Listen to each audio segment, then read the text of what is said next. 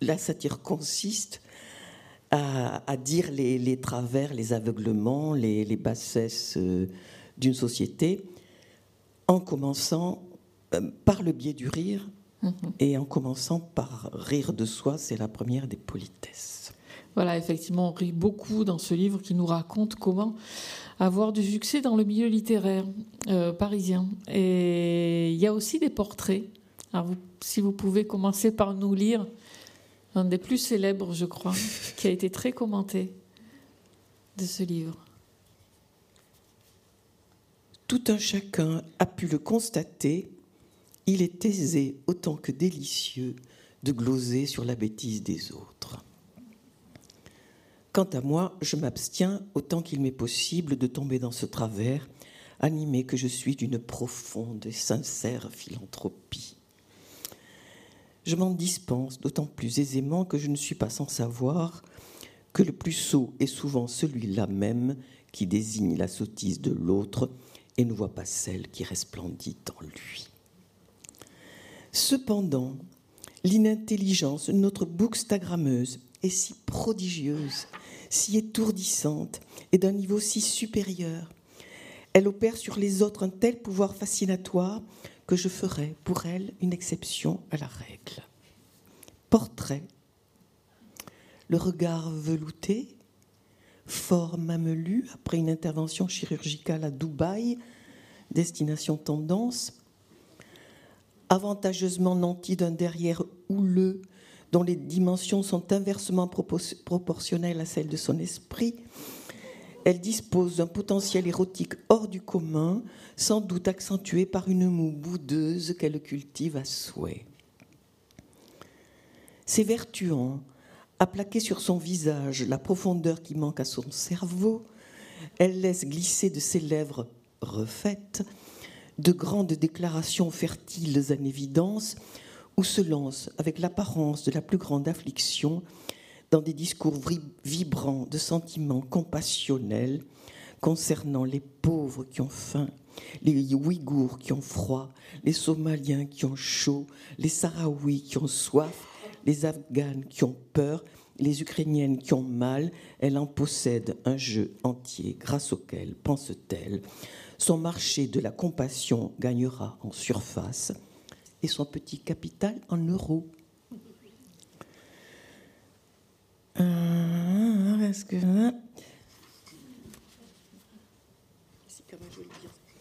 Elle va jusqu'à défendre le bien contre le mal, tout en faisant la publicité du rouge à lèvres repulpant, rouge framboise de la marque Fastel.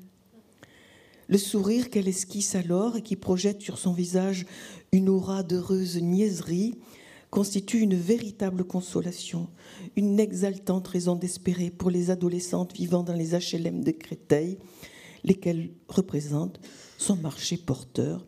Celle-ci, en effet, depuis qu'elle la suivent sur TikTok et Instagram, ne regarde plus du même œil le hall d'entrée de leur immeuble, jonché d'ordures et empestant l'urine, car elles savent désormais que ce hall peut s'ouvrir sur d'exaltantes perspectives. Euh, hmm, pas tout lire. Notre star merveilleuse s'est autopromue écrivaine avec le soutien sans faille de Marie, sa conseillère en com, qui a envoyé 800 messages en une seule journée. Et tous les réseaux sociaux ont qualifié son, son succès de flamboyant. Sa success story, dont le titre est Mes recettes magiques, a soulevé des vagues d'admiration chez les 15 25 ans, à l'instar de Stéphane Mallarmé, qui collabora activement à la première revue Lifestyle française, La dernière mode. Elle y développe, elle y développe ses théories existentielles et ses méditations philosophiques sur les dernières tendances fashion et examine avec sérieux les divers éléments qui s'offrent à sa perspicacité. La meilleure façon de réduire les rides, concernant celles qui enlaidissent le front, le moyen le plus sûr de les combattre, si l'on en juge par son exemple, est de ne plus penser. Ses conseils de maquillage pour ressembler à Rihanna. euh, l'avant de son visage à la marque de beauté Arena et de ses strings usagés à 150 euros pièce, réduction de 15% sur le deuxième achat.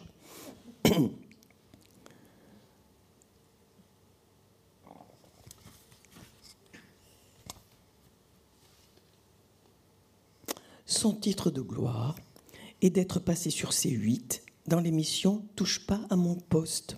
Son rêve, après celui de posséder une Lamborghini rose et d'avoir un rendez-vous avec Ryan Gosling. Depuis peu, notre star s'est également lancé dans la critique de livres, critique malicieusement formulée sous forme de smiley. L'un de ses adulateurs les plus adulants n'a pas hésité à lui dire qu'elle était la sainte beuve de notre époque. La sainte quoi? Il faut que je le dise avec l'accent marseillais, c'est idiot, mais comme ça. La sainte quoi? a demandé notre star en fonçant son beau front. Attention aux rides. La, sainte beuve a répété l'adulateur quelque peu embarrassé. Je connais pas cette sainte, lui a-t-elle répondu, sincèrement navrée. Alors disons que vous êtes notre chant fort, a proposé le lecteur des maximes et pensées. C'est très gentil, a-t-elle remercié. J'adore Manureva. J'ai un peu honte. Hein, Et pourquoi elle a l'accent marseillais? Je ne sais pas. je, l'entends comme ça. Ah, c'est comme ça, ouais. Qu'est-ce qu'elle vous a fait? Pourquoi ce portrait?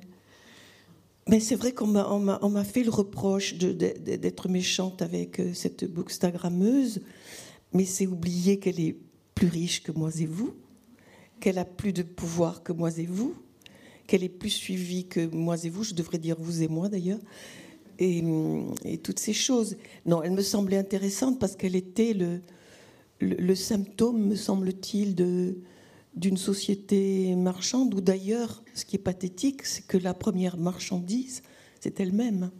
Hein. elles ce sont elles qui se chosifient, se réifient et se, et se vendent comme des, comme des produits, mm-hmm. hein, je trouve. Oui, effectivement, vous dites, on, on vous l'a un peu reproché, ce, portrait-là, mais on vous a mal lu, en fait. C'est un système que vous dénoncez, mais pas juste cette fille-là. Bien sûr, mais je, je n'ai rien contre elle. et d'où vous est venue l'idée de d'écrire ce, pastiche donc et ces portraits? Ça, ça fait longtemps que vous préparez ça? Non. Non, mais ça fait très longtemps que je lis les satiristes. La longue, longue lignée de satiristes qui va de, de Rabelais, euh, Cervantes, Quevedo, Swift, euh, La Bruyère, euh, Voltaire, Rousseau, Hugo, Balzac, Flaubert, euh, Thomas Bernard, Gélinet. la, liste est, interminable des, des, écrivains qui ont, qui, ont exercé la satire. Et... Mais pourquoi? Pourquoi ça vous intéresse? Parce que j'avais envie de, ben, justement de m'en prendre à cette folie, cette obsession, ce, cette religion du succès à tout prix, de vouloir à tout prix être connu de tous, d'avoir de, de, bombarder la planète de selfies à côté de Francis Lalanne ou en train de, je sais pas, de manger euh, une écrevisse ou, mieux, mieux d'être à côté d'un migrant afghan, ça c'est euh, formidable comme selfie. Voilà, euh, je voyais bien qu'il y avait une espèce de de, comble comme ça de, de, la, de, la logique marchande chez les, euh, dans, le, dans le succès.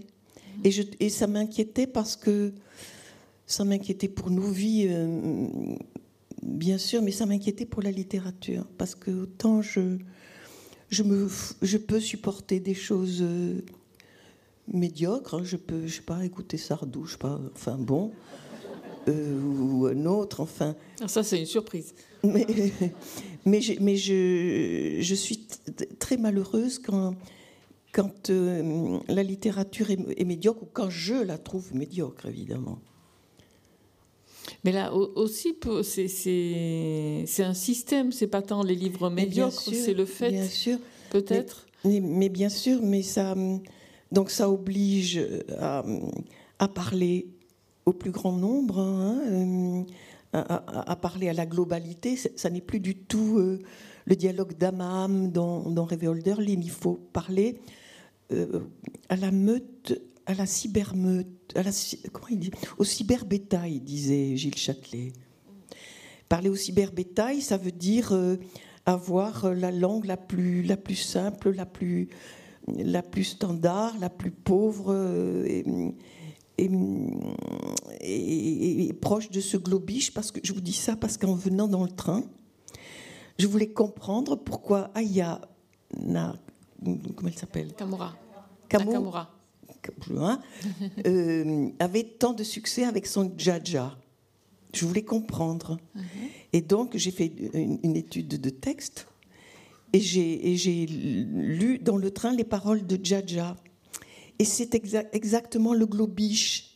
C'est-à-dire qu'il y a euh, des expressions populaires, des termes d'argot, des termes d'anglais, absolument, et des et, euh, et, compréhensibles, je crois, dans toute la planète, et qui fait, qui fait euh, euh, un texte qui passe toutes les frontières, puisqu'il est décontextualisé, sans mémoire, sans histoire, qu'il est juste une espèce d'assemblage euh, que certains ont appelé le globiche, et je, suis, je serais terrifiée que la littérature hmm. suive cet exemple-là. Je dis ça à propos de Jaja, et, que, j'aime bien écouter, c'est ça, vous voyez combien, je suis ambiguë. mais, qui mais qui a des formes avantageuses et tout ça, qui, peuvent aussi expliquer le succès en dehors de la langue.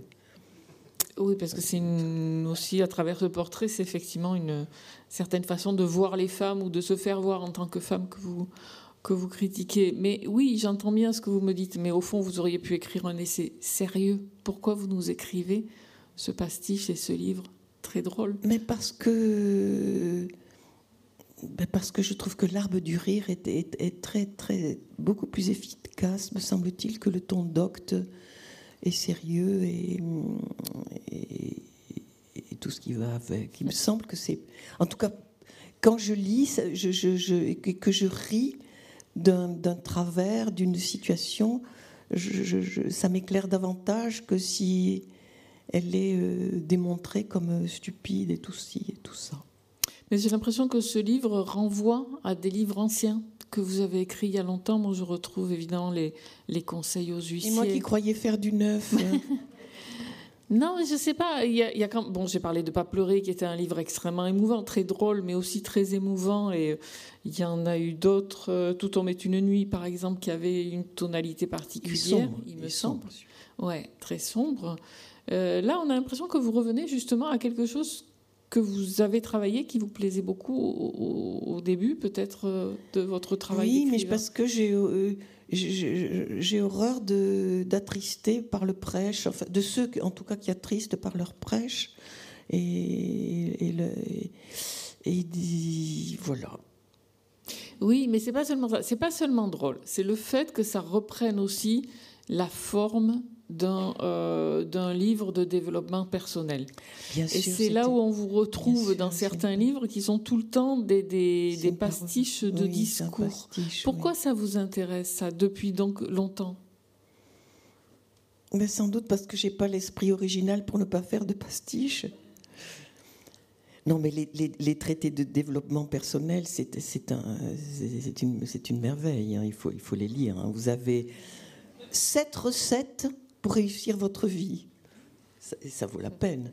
Ou bien euh, faites un stage de huit jours chez machin et vous apprendrez à sourire à la vie, à optimiser vos, chances, etc. Comme si la vie était un concours à passer, etc. Et, donc, c'était tentant de, de, les prendre euh, comme exemple, mais d'en faire une antiphrase. C'est-à-dire, euh, un éloge paradoxe, c'est-à-dire dire des horreurs en espérant surtout que l'autre, le lecteur, va entendre le contraire.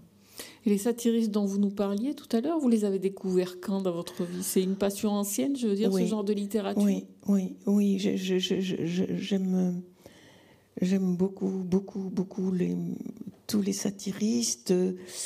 Euh, je, voudrais, je voudrais citer quelques. Oui, je vous disais tout à l'heure, par exemple, que chez Bierce, satiriste américain, fin 19e, la définition de, de l'écrivaillon, deux points, un écrivain qui ne s'accorde pas à vos vues. C'est extraordinaire. C'est bien trouvé. Et, et je sais pas, il y en a plein. Julien Gracq, euh, La littérature à l'estomac, parlant des écrivains, dressés, dit-il, sur leur chien, sur leur euh, train arrière, attendant d'être qu'on leur lance une bouteille de vin et un morceau de camembert. C'est terrible, c'est terrible. Euh, Thomas Bernard à propos de l'Autriche. Un pays où on écoute Schubert à l'étage, où on, torture à la cave. Pas mal. C'est bien trouvé. Pas mal. Vous en connaissez beaucoup par cœur comme ça oh, euh, je, je, les retiens sur le moment, puis je les oublie. La bruyère, euh, à propos des affairistes, un mélange de boue et d'ordures. Bon, ah. euh, Aragon, les, les, les, critiques littéraires, des canailles qui se nourrissent de moutarde et de défécation. Merci. Mais à côté, je suis un ange, je vous assure, je suis un ange. C'est vrai. C'est vrai parce que c'est pas c'est pas féroce non plus, mais quand même. Enfin, je vous écoute et j'entends votre intérêt pour la littérature. J'aimerais qu'on revienne à ce travail euh, de, de, pastiche de discours qu'il y avait dans. Il m'a rappelé aussi euh, le portrait de l'écrivain d'animal domestique. C'était prodigieux. C'était au début des années 2000, je crois. Oui, j'ai hein, complètement Qui était très politique. Ah ben, moi, je l'ai pas oublié, mais parce qu'il me semble que c'est là en fait chez vous. Avant le, avant la littérature, on voit votre culture, on voit votre intérêt pour la littérature, mais avant la littérature, il y a un intérêt pour le, pour le, pour le discours, pour la phrase, pour le ah langage qu'on retrouve là, ici, dans ce livre-là. pour la et c'est pas étonnant que vous étudiez les paroles d'une chanson. C'est, il y a un intérêt pour ce qu'on entend, il me semble. Bien sûr, non, mais c'est un peu une platitude de dire que que c'est la, que c'est la musique qui, qui compte dans les textes. Serge Tessoguet, qui je crois est dans la salle, c'est mieux que personne. Et je, et, je, me suis souvenu de cette phrase de, je crois que c'est Malherbe, qui dit que la beauté est rythmique. Beauté, mon beau souci, de qui l'âme incertaine a comme l'océan le flux et le reflux.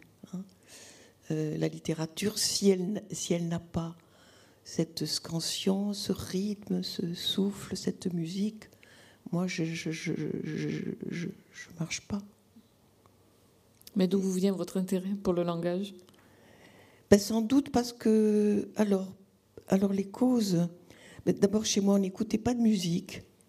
Et donc, tout mon, tout mon goût de la mélodie, du souffle, de la scansion, du rythme, je l'ai reporté sur la, sur la littérature parce que ça c'était accessible. Et puis, et puis l'autre raison sans doute, c'est que euh, je vais un peu parler de moi là. Bon, c'est que j'ai eu beaucoup de, mal à prendre la parole en public parce que j'étais j'avais peur de reproduire les, les, comment dire les incorrections de ma mère et tout ça qui était espagnole. Et au début, j'avais l'impression que j'écrivais parce que je ne savais pas parler. Et j'ai toujours un peu ce sentiment-là. Toujours encore aujourd'hui. Un peu, ouais, ouais. Et pourtant, vous parlez des incorrections de votre mère. Vous en avez fait un livre magnifique. Vous aviez reproduit ou. Oui, ce que je regardais bêtement, ce que je regardais bêtement à l'époque, euh, comme une incorrection, parce que j'avais honte. Alors, continuons avec ce livre. On est quand même dans des questions politiques. Il me semble que finalement, c'est ce qui vous préoccupe aussi tout le temps. Euh, oui, c'est là. Oui, oui, bien sûr, c'est là. Euh, et le, euh, ce, qui est, compliqué, c'est que on, on, ne peut pas exister hors du système politique dans lequel on est, système économique, social, etc. Ou bien on fait comme Rimbaud, on se taille.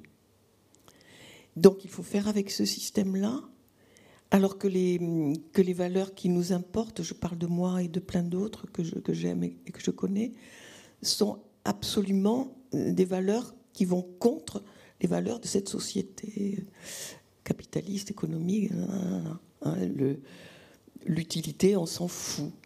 Euh, l'optimisme à tout craint, on s'en fout. L'optimisation plutôt, euh, la performance, on s'en fout, etc. Quand, me semble-t-il, quand on, quand on écrit un livre. Donc il y a toujours cette tension entre le système dans lequel on est, quoi qu'on en dise, il vaut mieux le savoir, il vaut mieux le savoir, mais c'est difficile de le savoir qu'on est dans le système. C'est reconnaître aussi euh, ses propres complaisances vis-à-vis du système, forcément. Ben oui. Et, et en même temps, d'avoir le désir d'aller contre. Donc c'est c'est malaisé, c'est comme ça qu'on dit. Voilà. Mais ça m'intéresse, cette tension-là. Et comment on s'en sort? Comment vous en sortez? Ben, L'écrire, peut-être, cette tension-là. Et puis, euh, alors, euh, il y a aussi toutes ces, toutes ces contraintes qu'on avale et dont on n'a pas conscience. Hein, hein le, euh, et, et, donc, c'est difficile. Et puis, j'avais aussi, je dis ça en vrac, là, cette histoire de masque social. Euh, je crois que c'est Vauvenargues qui disait que euh, la vie est un théâtre où chacun porte un masque. On, a des masques. Et ces masques, euh, ça permet de nous identifier. vous êtes critique, écrivain, je suis non, non, non, non, non. Et, ça permet de, jouer le jeu social, les, les masques. C'est commode. Et c'est de tout temps en plus. Le souci, c'est quand on devient le masque. C'est quand on est le masque, avec personne dedans, comme dirait ma chère Chloé. voyez? Et en écrivant ce livre, j'avais le sentiment que cette course au succès, c'était exhiber un masque pour, pour, être, pour, être, pour que son image soit conforme à ce qu'on attend d'elle, pour que le disque, la narration soit conforme à ce qu'on attend du discours hum, du grand nombre, etc. etc. Et, donc, euh, voilà, une réflexion sur, sur les masques, bien utile et à la fois qui... Euh, quand je vois par exemple sur Internet profil 2, ça me terrorise on n'est qu'un profil. Mais non, on est, on est une multitude, on est, on est plusieurs, on n'est pas que ce qui apparaît sur les cartes d'identité qui nous décrivent comme étant machin, féminin. Hein, hein. Oui, mais la, volonté d'avoir du succès, c'est quand même relativement ancien. Qu'est-ce qui aurait changé selon vous ces dix dernières années ou ces vingt dernières années?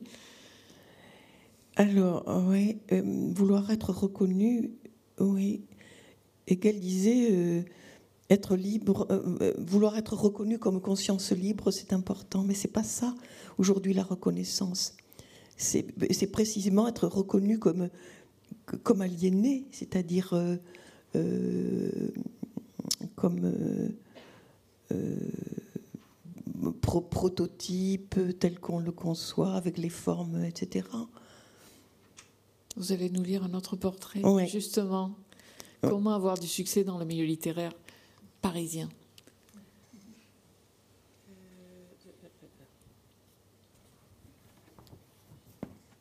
Alors j'ai choisi l'écrivain transfuge ou écrivain intercalaire, dont je suis un excellent exemple, je n'ose dire un modèle. Il ou elle se répand dans ses écrits sur son enfance malheureuse, les humiliations subies, le mépris de classe, le complexe d'infériorité, la honte d'avoir honte, le logement miteux, les chiottes sur le palier, le sommier, le sommier qui grince, les pièces glacées, les chaussettes la nuit, les pas de chaque jour, les fringues bon marché, la mère analphabète mais inlassablement bonne, le père ouvrier à l'usine ou manœuvre dans le bâtiment, alcoolique par désespoir, paranoïaque de préférence, et qui arrive du boulot brisé et à bout de nerfs, se défoulant en vous collant des baffes.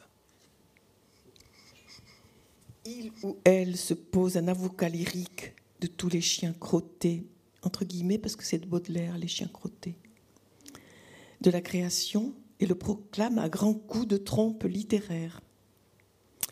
Ayant réussi à s'arracher par sa seule vaillance à la condition sociale à laquelle il ou elle était fatalement condamné et à franchir l'abîme qui le ou la séparait du beau monde, ce ou cette prolétaire en ascension, comme le définissent les sociologues, devient rapidement la coqueluche des bourgeoises de province qui lui trouvent une volonté de faire et un cœur grand comme ça.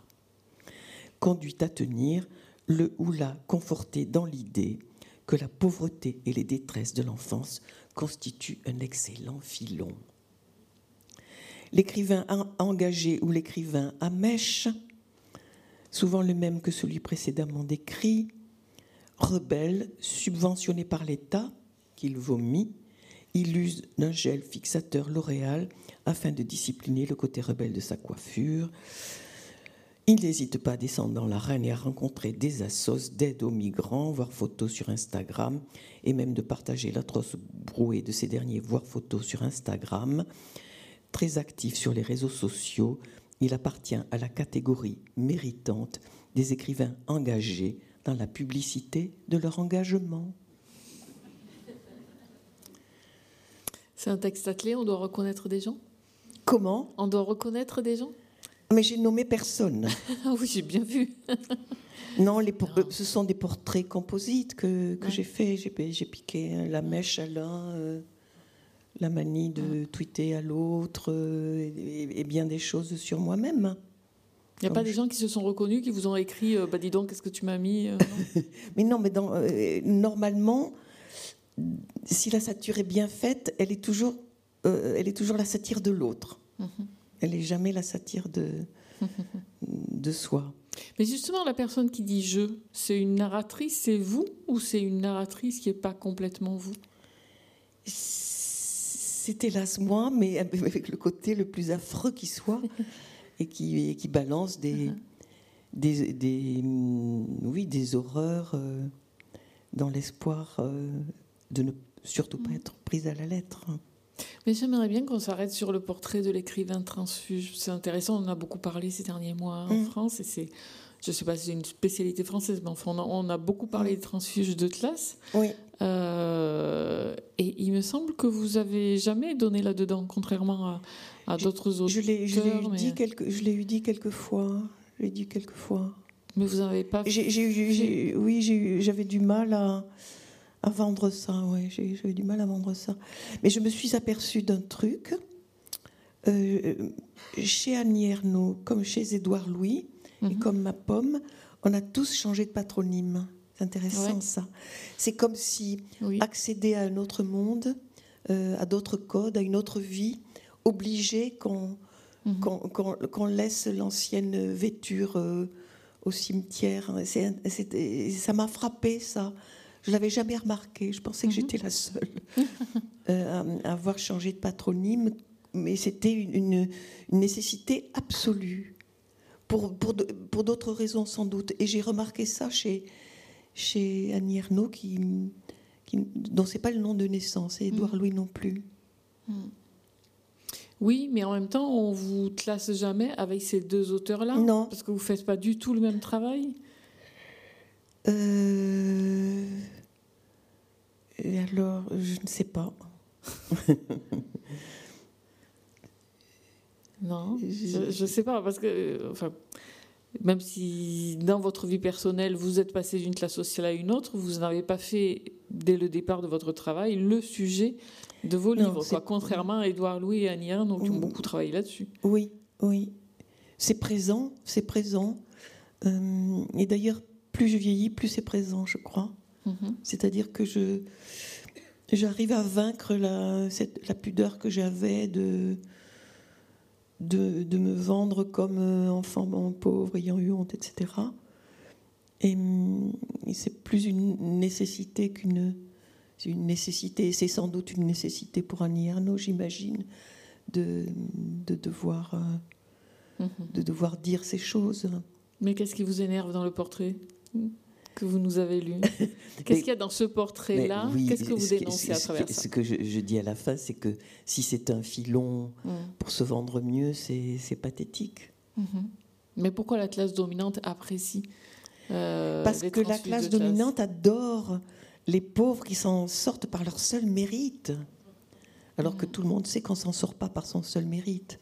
Il faut avoir rencontré un prof de français ou, ou je ne sais qui qui vous tend la main un moment. Mais, mais, mais c'est tellement, politiquement, c'est tellement rassurant de se dire que qui veut peut parvenir, que évidemment c'est satisfaisant. Mhm. Les, les, les trans, et on les, la bourgeoisie adore la littérature des transfuges. Mhm.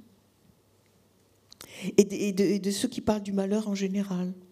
Mais du malheur d'autrui, c'est possible. Alors là, le malheur d'autrui, c'est, c'est formidable ça conforte la classe dominante dans sa place finalement. Sans doute. oui, c'est sûrement. Mais donc effectivement, dans ce livre, vous parlez du succès en général, mais on voit quand même le milieu littéraire. Euh, parisien particulier, il y avait une volonté quand même de parler de ce milieu que vous connaissez bien depuis Oui, c'est le seul que je connais. Et puis, euh, oui, puis l'envie de dire des choses sur, les, euh, sur la critique littéraire, notamment. Mais Allez-y. Je, mais je, je, je, vous ai cité euh, Flaubert. Ah non, j'ai pas mhm. cité Flaubert, qui disait Doit-on se soucier du pépiment des merles? C'est gentil. Effectivement. Mais Balzac, il est intéressant parce qu'il il, est dans Illusion perdue, il est odieux avec ce milieu littéraire et le milieu de la critique, odieux. Et il était lui-même journaliste, donc il est, il est, il est dans cette ambiguïté dans laquelle j'étais moi-même. Je ne suis pas journaliste, mais mhm. écrivain dans le système, euh, promu par le système, tout en. Mhm. il est intéressant à ce, niveau aussi, je trouve, euh, Balzac, ses illusions perdues. Mais vous dénoncez l'entre-soi parisien, qui est peut-être particulier. Je ne sais pas si c'est particulier à notre pays, mais bon, vous décrivez un dîner où sont des critiques et des romanciers et quelle ne fut pas la surprise de la narratrice quand le prochain roman sort, tous les critiques étaient autour de la table, en sens le roman. C'est ce que vous racontez Mais le, ce, comment dire, ce phénomène qui consiste, euh, pour, pour se rendre intéressant, d'avoir le, le, comment, dit-on, d'avoir la bénédiction de quelqu'un de puissant, de quelqu'un de célèbre, euh, c'est vieux comme, comme le monde. Et donc, et, je crois que, c'est partout. J'ai lu d'ailleurs que Aya Nakamura, je l'ai dit, euh, était défendu par euh, un footballeur du Real Madrid. Non, hein? Non, l'autre, Benzema. Et c'est une des choses qui l'a propulsé voyez Vous en savez des choses. Mais oui, je m'intéresse beaucoup à la propulsion. Je suis désolée, j'ai aucune question sur Benzema. Je n'avais pas prévu euh, dans la conversation qu'il surgisse comme ça. Oui, donc. il y a l'autopromotion, quoi, finalement. Enfin, la cooptation euh, dans la promotion. Et puis, et puis, donc, je donne des conseils pratiques pour être, euh, pour être très, très, très. Comment dire très révérencieux vis-à-vis de ces gens, très gentil, très avec il faut faire force déhanchement pour plaire et, et, mais ça on le trouve partout et il suffit d'aller dans n'importe quelle soirée mhm.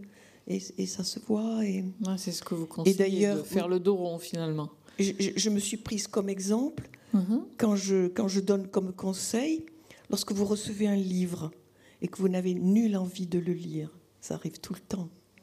Ça arrive tout le temps. Eh bien, surtout ne dites pas que vous ne l'avez pas lu, dites que vous l'avez lu avec des fleurs, etc. Mhm. etc.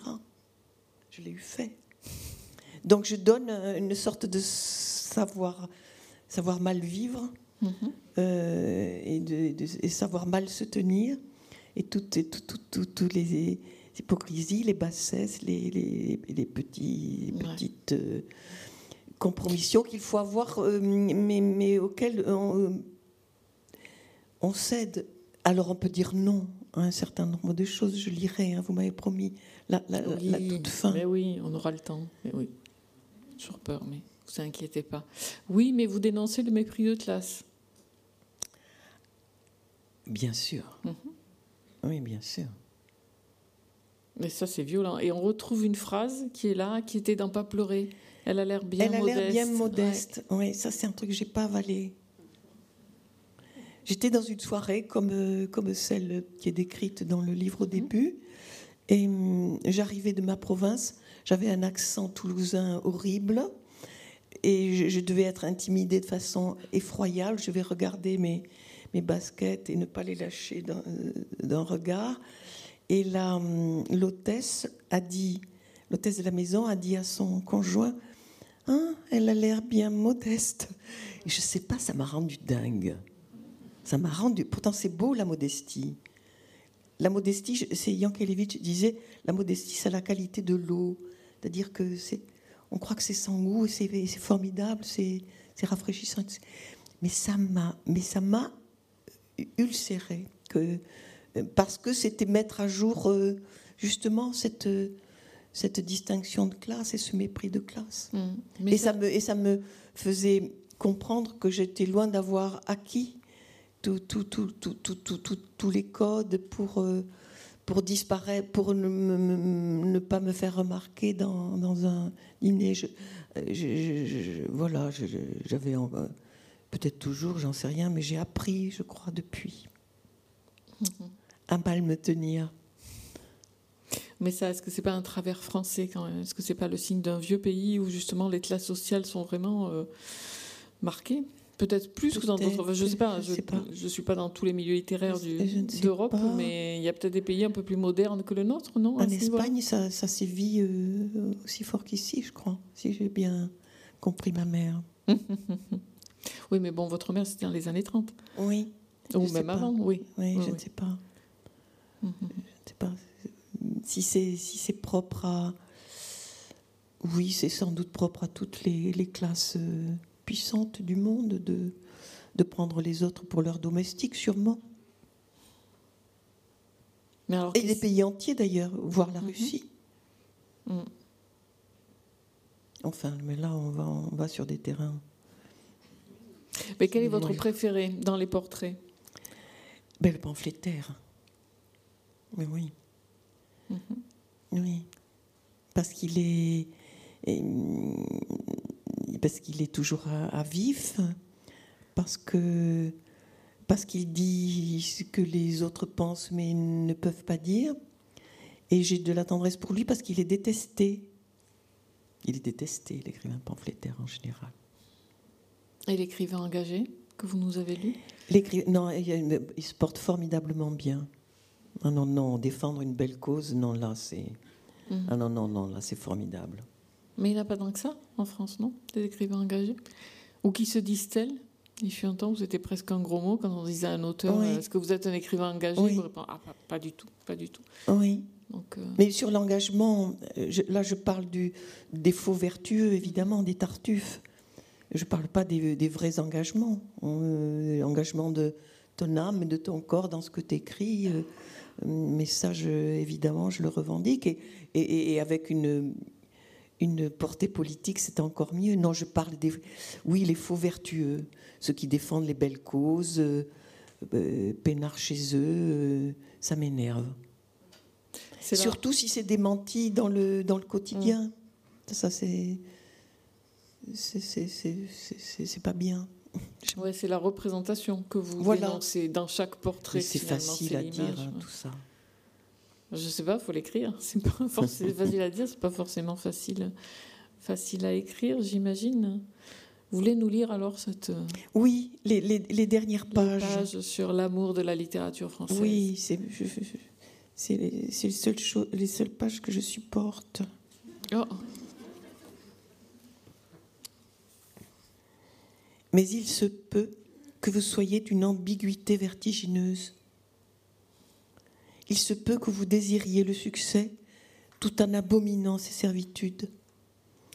Il se peut qu'une fatigue de tout votre être vous saisisse devant les roueries, les simagrées, les rondes jambes, les sourires forcés, les caresses menteuses et toute l'insigne tartufferie de ces petits milieux qui s'estiment éminents et croient que l'univers entier est tout occupé de leur cuisine.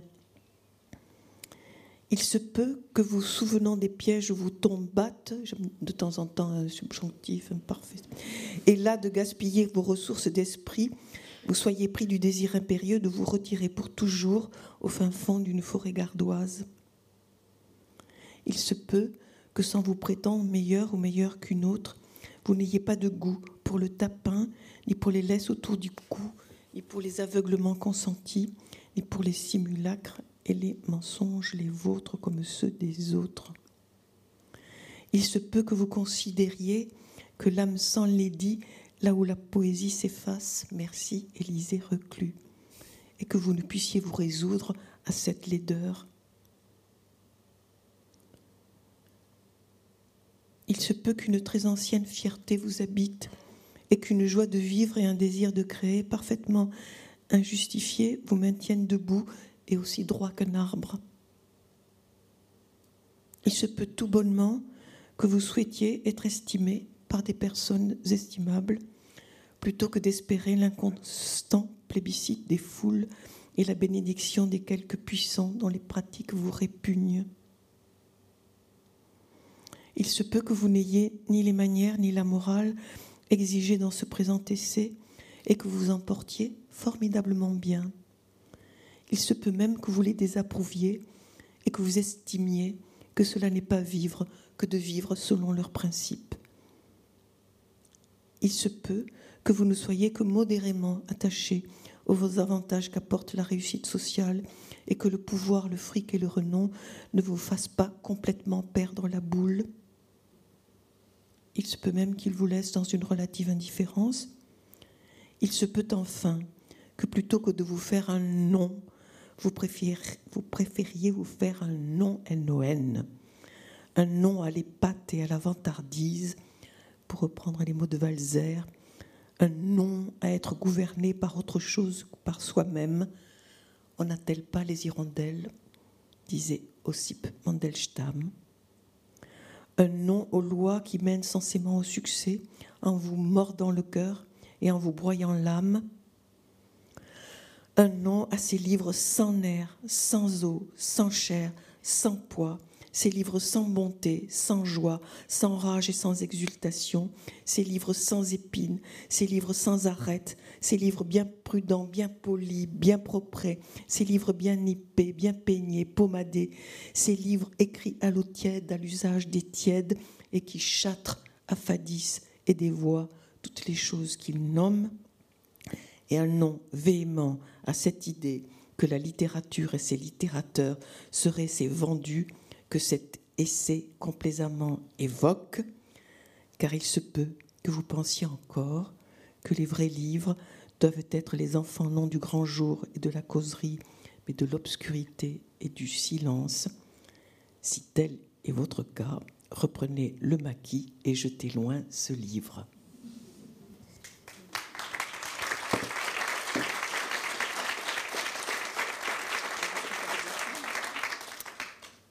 C'est votre. Euh, j'ai encore une ou deux questions, je suis désolée. C'est votre, euh, votre définition euh, de ce que doit être un écrivain? Dire non à un certain nombre de choses, dire oui aussi à, d'autres choses et à la littérature vivante. Et si je me souviens bien, le, les deux grands chefs-d'œuvre que sont le Ulysse de Joyce et un, et un autre de Thomas Bernard dont j'oublie le nom, se terminent par oui grand oui comme ça, qui conclut la, la, le livre. Mais vous avez l'impression que la littérature est menacée dans un système libéral Mais vous savez ce qui se passe là, en ce moment. Je ne sais pas si vous êtes au courant.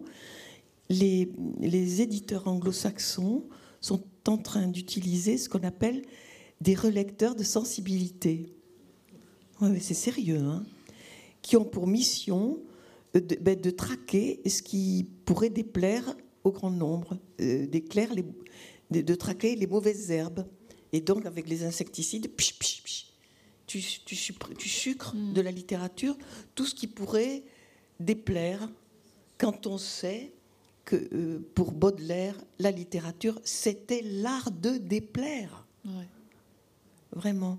Donc il y, y, a danger là, quand il y a les, les, relecteurs en sensibilité. Il y a danger pour que ça plaise, pour que ça plaise à la globalité, pour que ça plaise au grand nombre. Il ne faut pas choquer, il faut, il faut bien se tenir, il faut... Voyez, c'est pour ça que je suis inquiète pour la littérature. C'est l'uniformisation Oui, oui, bien sûr. C'est Ingeborg Barman qui, qui, fait partie de une de mes écrivaines chéries, vraiment, mhm. qui disait que la langue, c'était comme une ville. C'est-à-dire qu'il y avait des, ruelles, des rues, des impasses, des banlieues, des avenues, euh, et, qu'écrire, pour elle, c'était se perdre dans ces dédales. Or, aujourd'hui, euh, ce qu'on peut craindre, c'est ce que dit Deleuze, c'est que, que ce soit l'autoroute, la seule route, avec des mots compréhensibles pour tous, sans échapper à droite ni à gauche.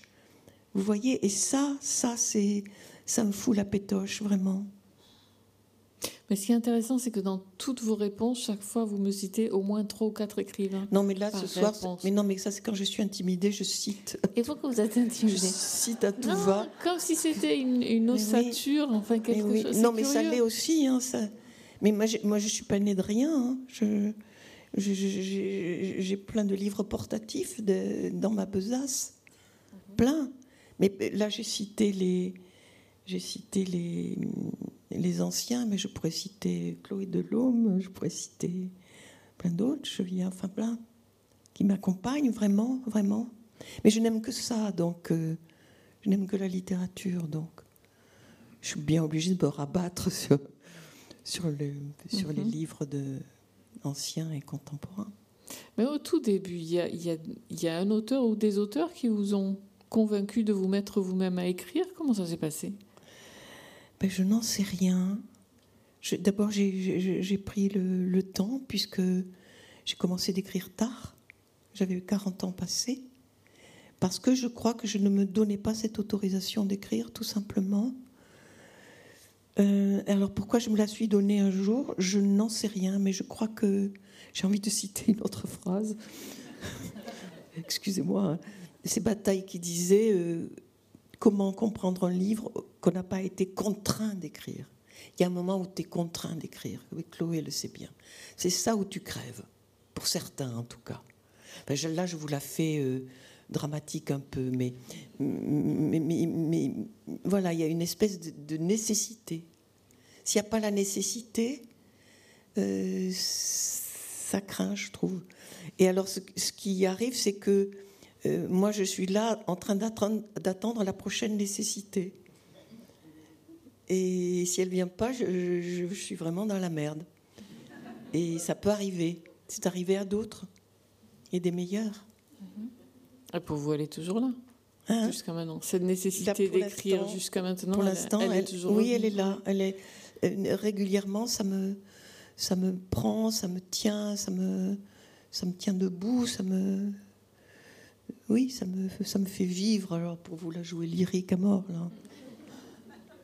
Et comment les sujets arrivent? Pourquoi ce livre-là? Pourquoi le précédent? Alors, Comment ça se passe? eh ben, Là, parce que je, je, je, oh, alors le détail, c'est que oh non, je le dis pas.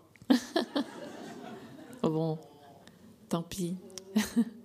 allez, non, il vous supplie. allez, allez.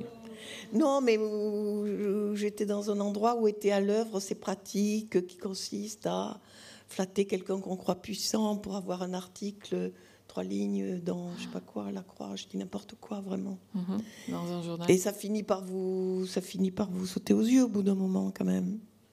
Mhm. Et on fait un livre. Oui. on n'est pas sûr au départ que ça va devenir un livre. Jamais on est sûr d'aller que ça va nous conduire loin. Voilà. Et, là, j'avais un plaisir vraiment malicieux, il faut le dire.